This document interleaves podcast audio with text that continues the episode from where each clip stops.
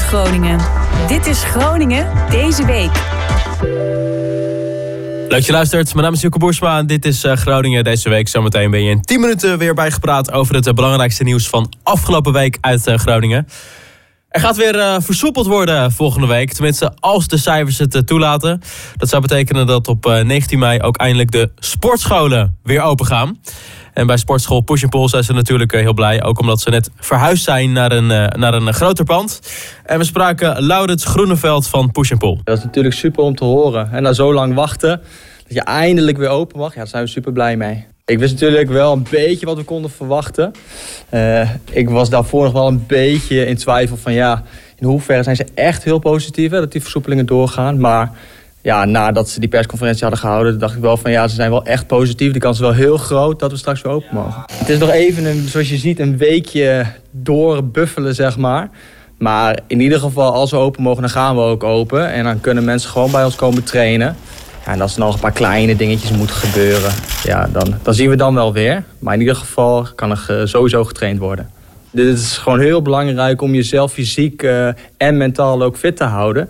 En ik denk dat er heel veel mensen onder geleden hebben in de afgelopen periode. Dus uh, iedereen kan weer lekker aan zijn uh, fysieke en mentale weerstand gaan werken. Ja. Ik krijg continu berichten binnen van... hé, hey, hoe zit dat? Gaan jullie open? 19, hoe staat het met de verbouwing? Dus ja, iedereen is natuurlijk weer super positief en blij om, om dat te horen. Dus iedereen is super enthousiast om weer de gym in te gaan. En de Tweede Kamer heeft de afgelopen week ingestemd met de wet die het mogelijk maakt om sectoren eerder te openen met het gebruik van toegangstesten. per wanneer, voor hoe lang en waarvoor je een testbewijs nodig hebt, is nog niet vastgelegd. De minister Hugo de Jonge die, kan dit, zolang de wet van kracht is, per sector apart regelen. En het Groningen Museum is niet blij met deze testwet. En je hoort nu Andreas Bloem, de directeur van het Groninger Museum. Ja, ik maak me daar zeker zorgen over. Dat komt een wet. de vraag is, moeten wij open gaan met zo'n test of niet? Wij vinden het overbodig, duur, eigenlijk onzinnig. Doe de musea gewoon open. Ik snap wel dat men probeert dingen mogelijk te maken.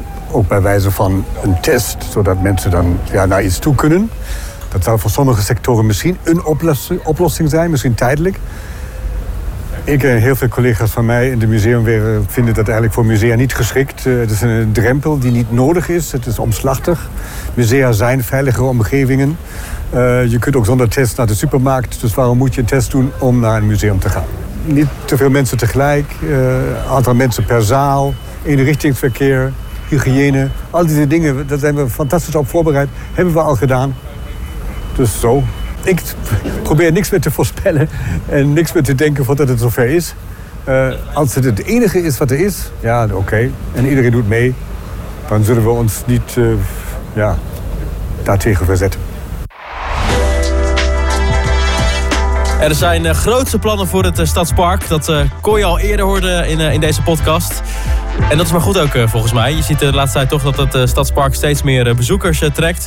Zelf vielen we vooral op, op Koningsdag op. Ja, de meeste mensen die trekken sowieso al vaker naar het Noorderplantsoen. Omdat het iets centraler bij de binnenstad ligt.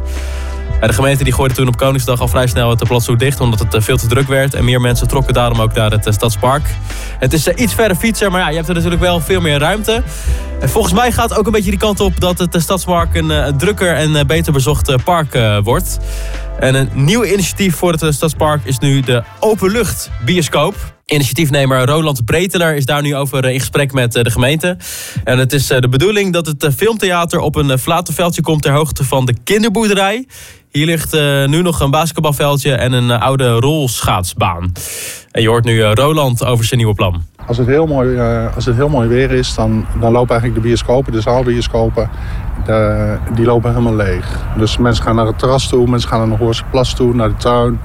En dat zijn eigenlijk meer mijn concreet. Als, als het echt 20, 30 graden is, dan wordt het hier echt heel druk. Het leuke van deze plek is dat ik, als ik het doek in die hoek neerzet, en de luidsprekers richt ik die kant op, dat niemand er uh, last van heeft. Dus ik kan hier ook na 11 uur kan ik hier uh, film draaien zonder dat de flits aan de overkant uh, er iets van horen. Op zondag wil ik af en toe een documentaire draaien over een groen onderwerp. Dus bijvoorbeeld iets over voedselbossen of een keer een documentaire over vleermuizen. En, want er zitten hier geen vleermuizen, die zitten verderop. En dan kunnen we misschien met een beddetector gaan lopen in het park. Nadat ze eerst de documentaire gezien hebben. Of we zetten het licht hier uit en dan komen ze hier vanzelf ook weer terug. Nou ja, zo'n soort uh, ideeën. Hey, maar dat is dan ook echt een nieuwe filmervaring. Als je een, een documentaire over vleermuizen kijkt en er daarna ook echt vleermuizen omheen vliegen. 4D uh, wordt dat. Hey, tot zover Groningen deze week. Abonneer je op deze podcast via je podcast-app. Je kan natuurlijk volgen op Spotify. Dankjewel voor het luisteren en tot volgende week.